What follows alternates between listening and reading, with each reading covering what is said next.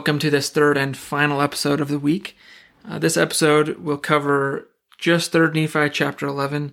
There is enough here to unpack that I wanted to just focus on it. Even if the episode isn't very long, I think 3rd Nephi chapter 11 deserved its own specific episode to focus ex- exclusively on it. Uh, as mentioned previously in the introduction uh, episode of this week, 3rd Nephi chapter 11 is the beginning of the crowning event in the Book of Mormon. Um, I say the beginning because really the crowning event is Christ's appearance and ministry to the people in the Nephites, uh, in the Nephite realm, uh, which is really from 3rd Nephi 11 through uh, 3rd Nephi chapter 28. But it's the beginning. It's when Christ descends, um, and I this this chapter is so critical in the Book of Mormon, and it's really the I think the focal point. As, mentioned, you know, really chapter eleven through twenty eight uh, is is pivotal. Um, and I mentioned in the last episode that the, the time kind of stands still during these chapters. There's no real narrative like there is in the rest of the Book of Mormon that kind of carries you from one event to the next event. And I think that's on purpose. And so really that, that entire thing is, is the crowning event. But when I say that this chapter, chapter 11 is so pivotal, I say that because it is what we say happened in the Book of Mormon. It's that, it's that Christ came to the Americas and showed himself to the people here. It is the reason that they have this, uh, special witness of Christ.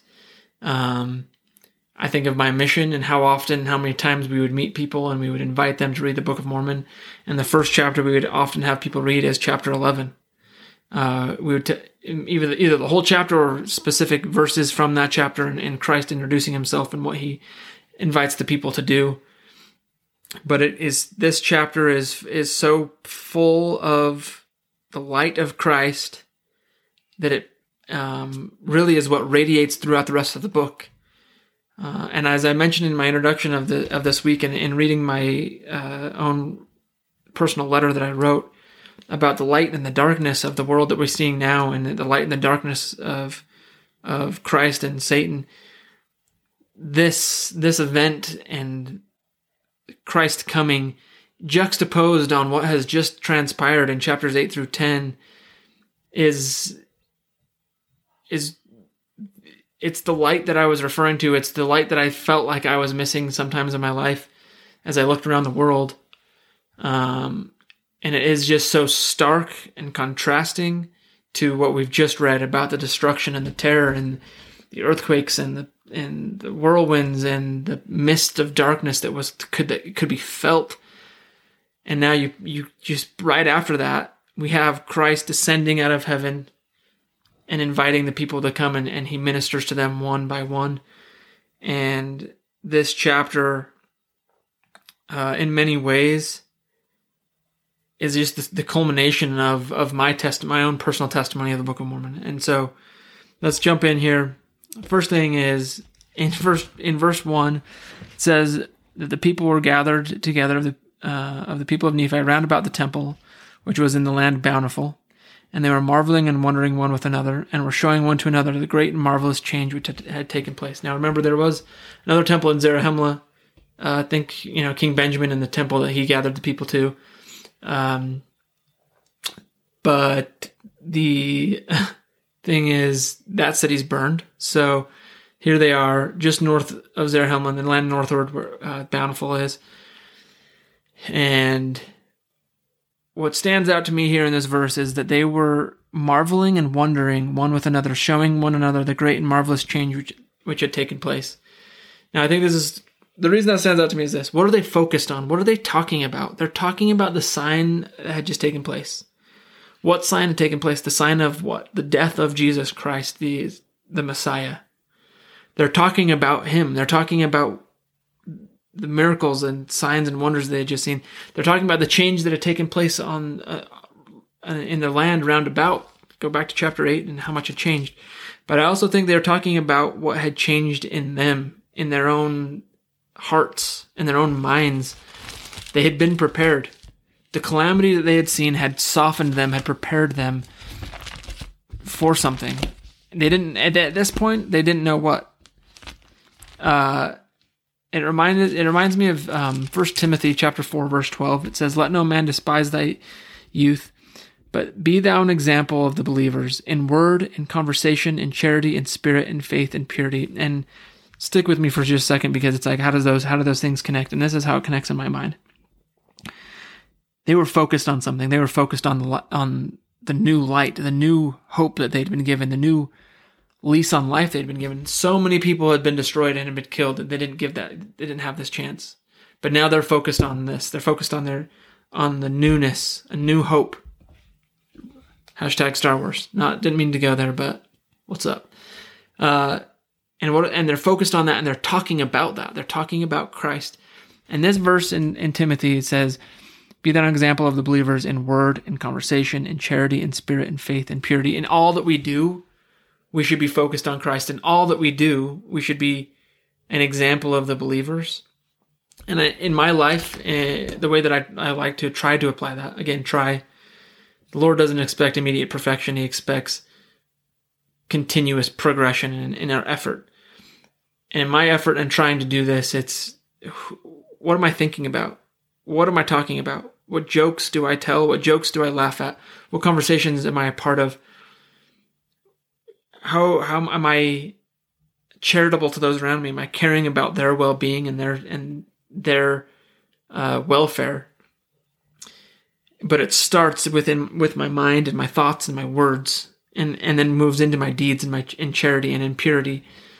Uh, and I think those types, having that type of focus, prepares us, just like it prepared these people, to receive greater light and knowledge.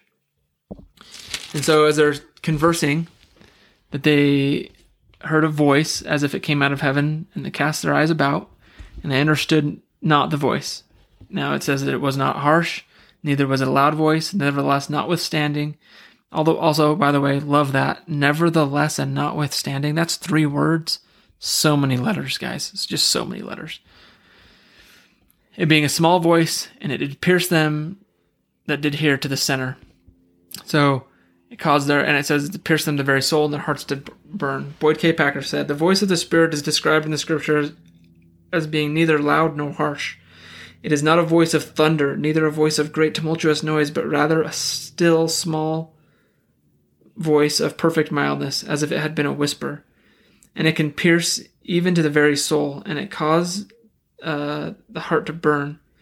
Remember, Elijah found the voice of the Lord was not in the wind, nor in the earthquake, nor in the fire, but it was a still small voice. The Spirit does not get our attention by shouting or shaking us with a heavy hand. Rather, it whispers. It caresses so gently that if we are not preoccupied, if we are preoccupied, we may not feel it at all. No wonder the word of wisdom was re- revealed to us, for how could the drunkard or addict feel such a voice? That still small voice that they that they felt, the voice of the Father of of of the Spirit, is the same Spirit that we can feel and have in our life, and it it, it talks to us in the same way, and we feel it in the same way. Satan's objective in in life and in the media and in politics and in our world and just every day to day life is to just drown it out. That's his that's his tactic. Because he knows what it's like. He knows that it's still, he knows that it's small. He knows that it takes us being in tune. That all he has to do is throw in a little bit of static, a little bit of white noise, and it can be hard or impossible to f- hear and feel uh, the words of, of our Heavenly Father, of Jesus Christ, of the Spirit. And so he throws movies at us. He throws music with loud, um, you know, loud music with uh, irreverent lyrics. He throws billboards and uh, all social media and all types of just distractions at us. He throws things at us that are good so that we focus on the good at the expense of the best, and we miss the message that's that's coming to us. The voice comes again for a second time. And it came to pass again they heard the voice and they understood it not.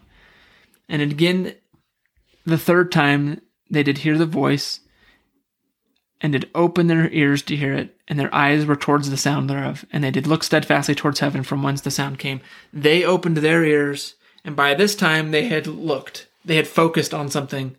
They had looked to the to the source.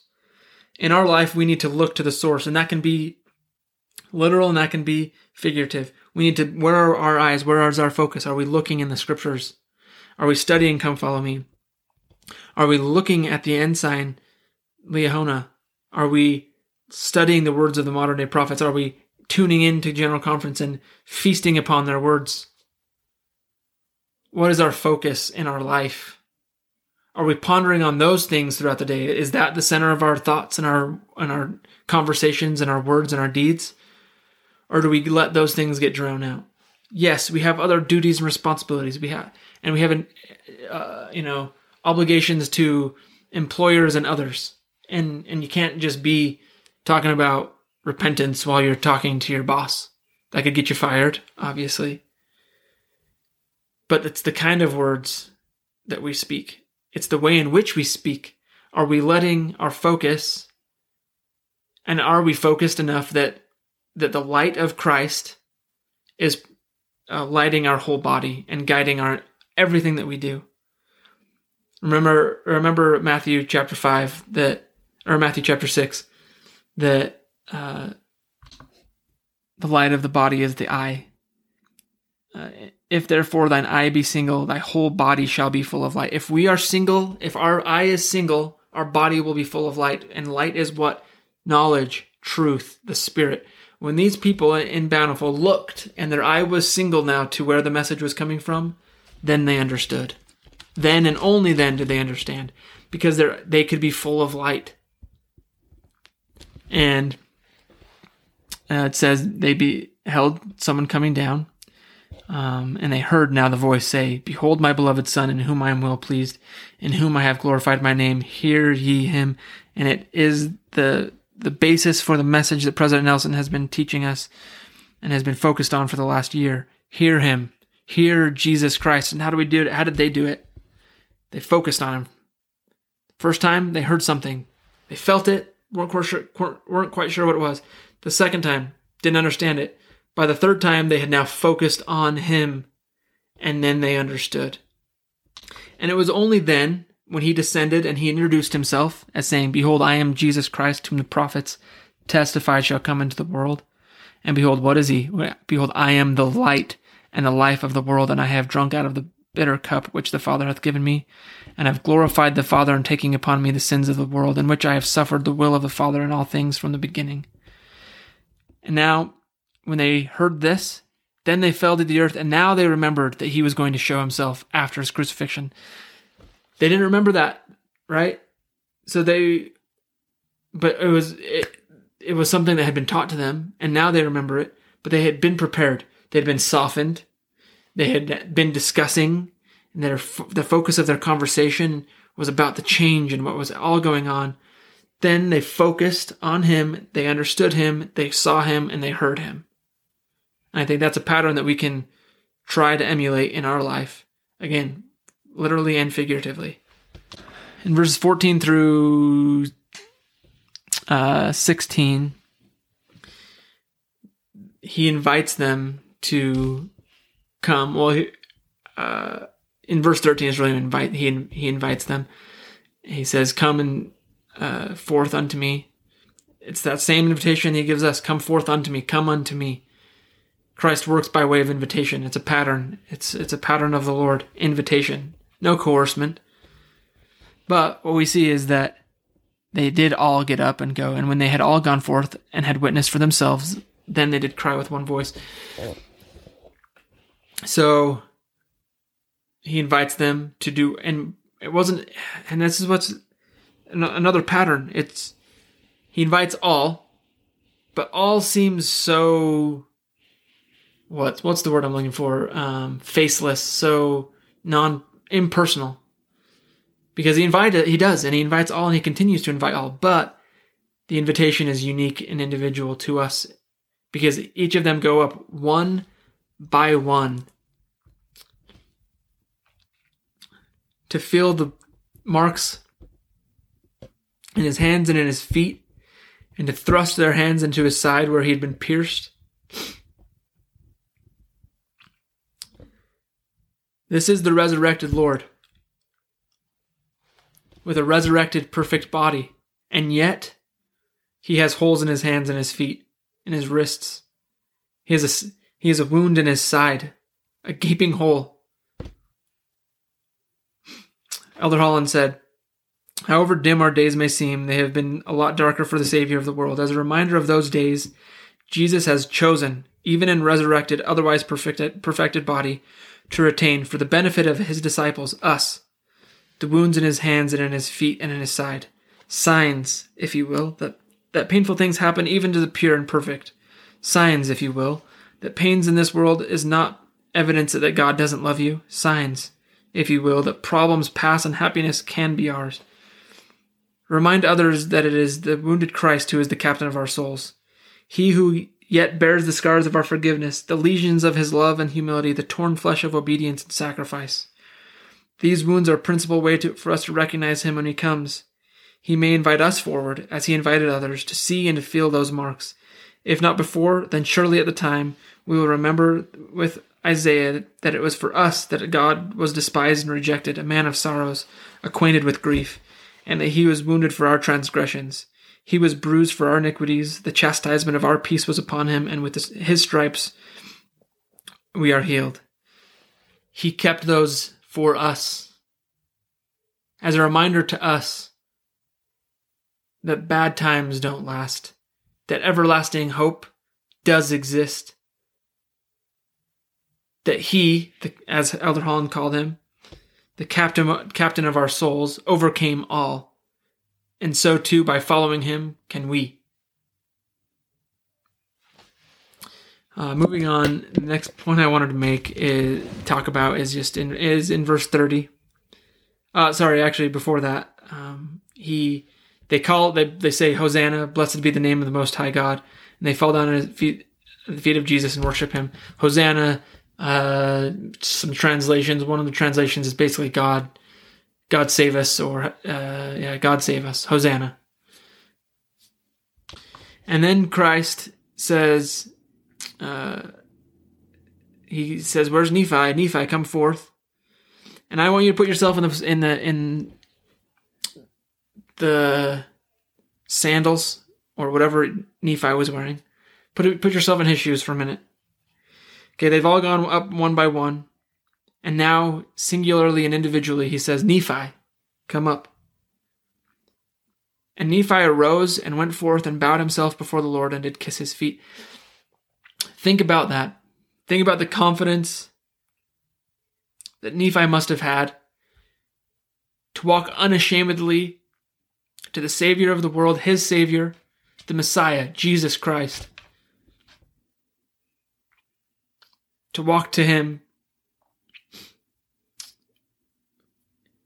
in full confidence and bow down and, and, and worship him. That's a man who had paid the price for priesthood power. That's a man who was cleansed every whit from iniquity. And that does not happen overnight.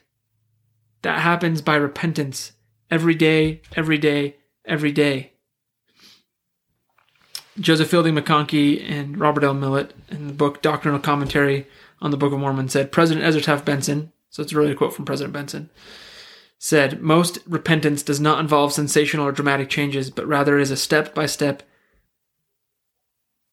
steady and consistent movement toward godliness.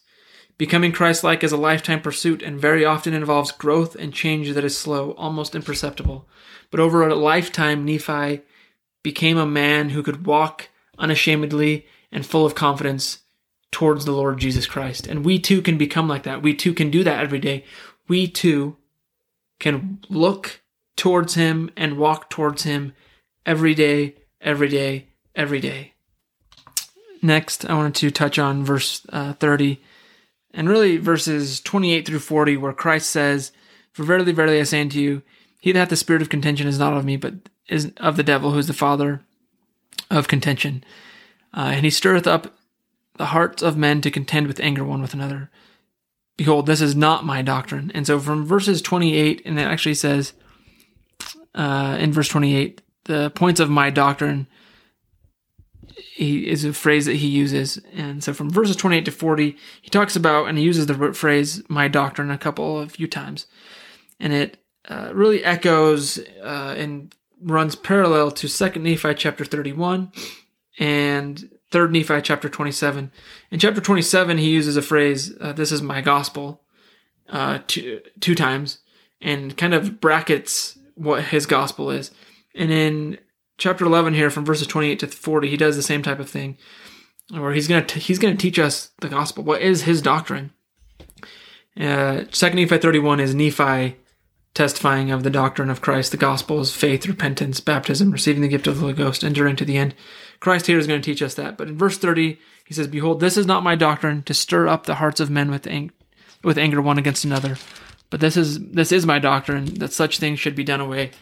And I've focused this year as we've talked about the wars, how many times it talks about the stirring up of anger and how that that phrase is always almost always right in the middle of a war or directly preceding war and it's what causes the war. Look around our world. Who do you see stirring up anger? And no matter what your everyone, every political affiliation, this side and that side, over here and over there, stirring up to anger one with one against another, right? It's and it what does it do? Go back to what uh I think it was Zerahemnah in the early 40s, uh, you know, chapter 43 of um, Alma, where he stirs up the Lamanites to anger because he wants to control the Lamanites. He stirs them up to anger to go to war against the Nephites because he wants to control the Lamanites. Stirring up them up to anger keeps them in his control. When you are following someone, a podcaster, like this guy, any other podcast you listen to, the, the news you watch, the social media influencers, when you are following them, you have to ask, as Elder, as President Oaks has encouraged us, where will this lead? Where will following this person lead? And what did they get out of it? Are they practicing priestcraft because they're getting something out of of controlling you? What do they get out of it? And what they are they getting are they compensated for the things that they're saying? Now, maybe they're saying things that are good. But you still have to ask that question and, and find that out. In our world, Satan wants to stir us up to anger. Social media is a is a cauldron where a lot of stirring to anger happens. I know it. I've been there. I've been angry about it. I've been stirred to anger. It's something that I, I, I battle with all the time. It's something I I'm a marketer by trade. It's what I do. And so social media is a is a part of my job even that I go to every day and provide for my family and it's something that I have to battle and and combat all the time. But Christ is very, very, very, very explicit and clear here that that is not from him, and his anger and being stirred up to anger is not of him. Instead, he says that his doctrine is, as he goes through verses 32 through uh, 36, he, he talked, and well, actually, really, like I said, through 40, faith repentance, being baptized, uh, having the Spirit be with us and guide us. He, uh, interestingly, starts to talk to us about the oneness and unity of Him and His Father and the Holy Ghost. And a thought that came to me um, this time studying it is this, and, and honestly, my, this might be from C.S. Lewis. I just I at this point his thoughts and my thoughts run together because he I love it so I love his thoughts so much. Uh, but a lock and a key are one mechanism and yet they're distinct and different. And this is how I've how I think the unity of the Father, Son, and the Holy Ghost is meant to be seen.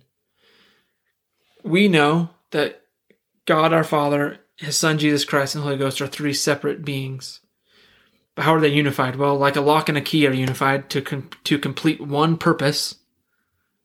They are unified in the same way. Though being distinct and separate, they are still one in purpose and in in objective and in in goal. Uh, there's man, I have a lot more notes, but I want to wrap up by pointing something out in verses 37 and 38 says, And again I say unto you, it's going to sound like I'm reading the same verse, but I'm going to read 37 and 38. And again I say unto you, you must repent and become as a little, ch- a little child and be baptized in my name, or ye can in no wise receive these things. And again I say unto you, ye must repent and be baptized in my name and become as a little child, or you can in no wise inherit the kingdom of God. So inherit these things. Okay, well, what is he talking about? Read the previous verses. And then he changes that to inherit the kingdom of God. So there's a slight change. The other slight change is this. Again, I say unto you, ye must repent. That's number one. And in verse 37, verse 38, the first thing is repent. So those match up. In verse 37, the second thing is become as a little child. In verse 38, the second thing is and be baptized in my name. In verse 37, the third thing is and be baptized in my name. And in verse 38, uh, the third thing is and become as a little child. So the second and third thing are swapped becoming as a little child and being baptized. This may have some other meaning. Meaning I've pulled out of this is no matter where you are on your on the covenant path, whether you've been baptized or not been baptized, the process is still the same, and you still need to repent and become a little child. It's a continual progress and process. Just as the quote that I read from President Benson said that repentance isn't usually dr- sensational or dramatic, but it's uh, slow and almost imperceptible, gradual, every day, every day, little by little. So if we repent and we we have to repent and become a little child and then be baptized. But if we've been baptized, we repent and baptized, then the goal is still to become like a little child. And why is that? Because as King Benjamin said, the natural man is an enemy to, the, to God and has been from the fall of Adam and will be forever and ever, unless he yields to the enticings of the Holy Spirit and put off, putteth off the natural man, and becometh a saint through the atonement of Christ the Lord, and becometh as a child, submissive, meek, humble, patient, full of love, willing to submit to all things which the Lord seeth fit to inflict upon him, even as a child doth submit to his father, we become childlike. And that is why, because it helps us put off the natural man, submit to the Father's will, and become a saint, become purified. Uh, it, this um, is really the. I mean, like I said, I'm going through my notes real quick.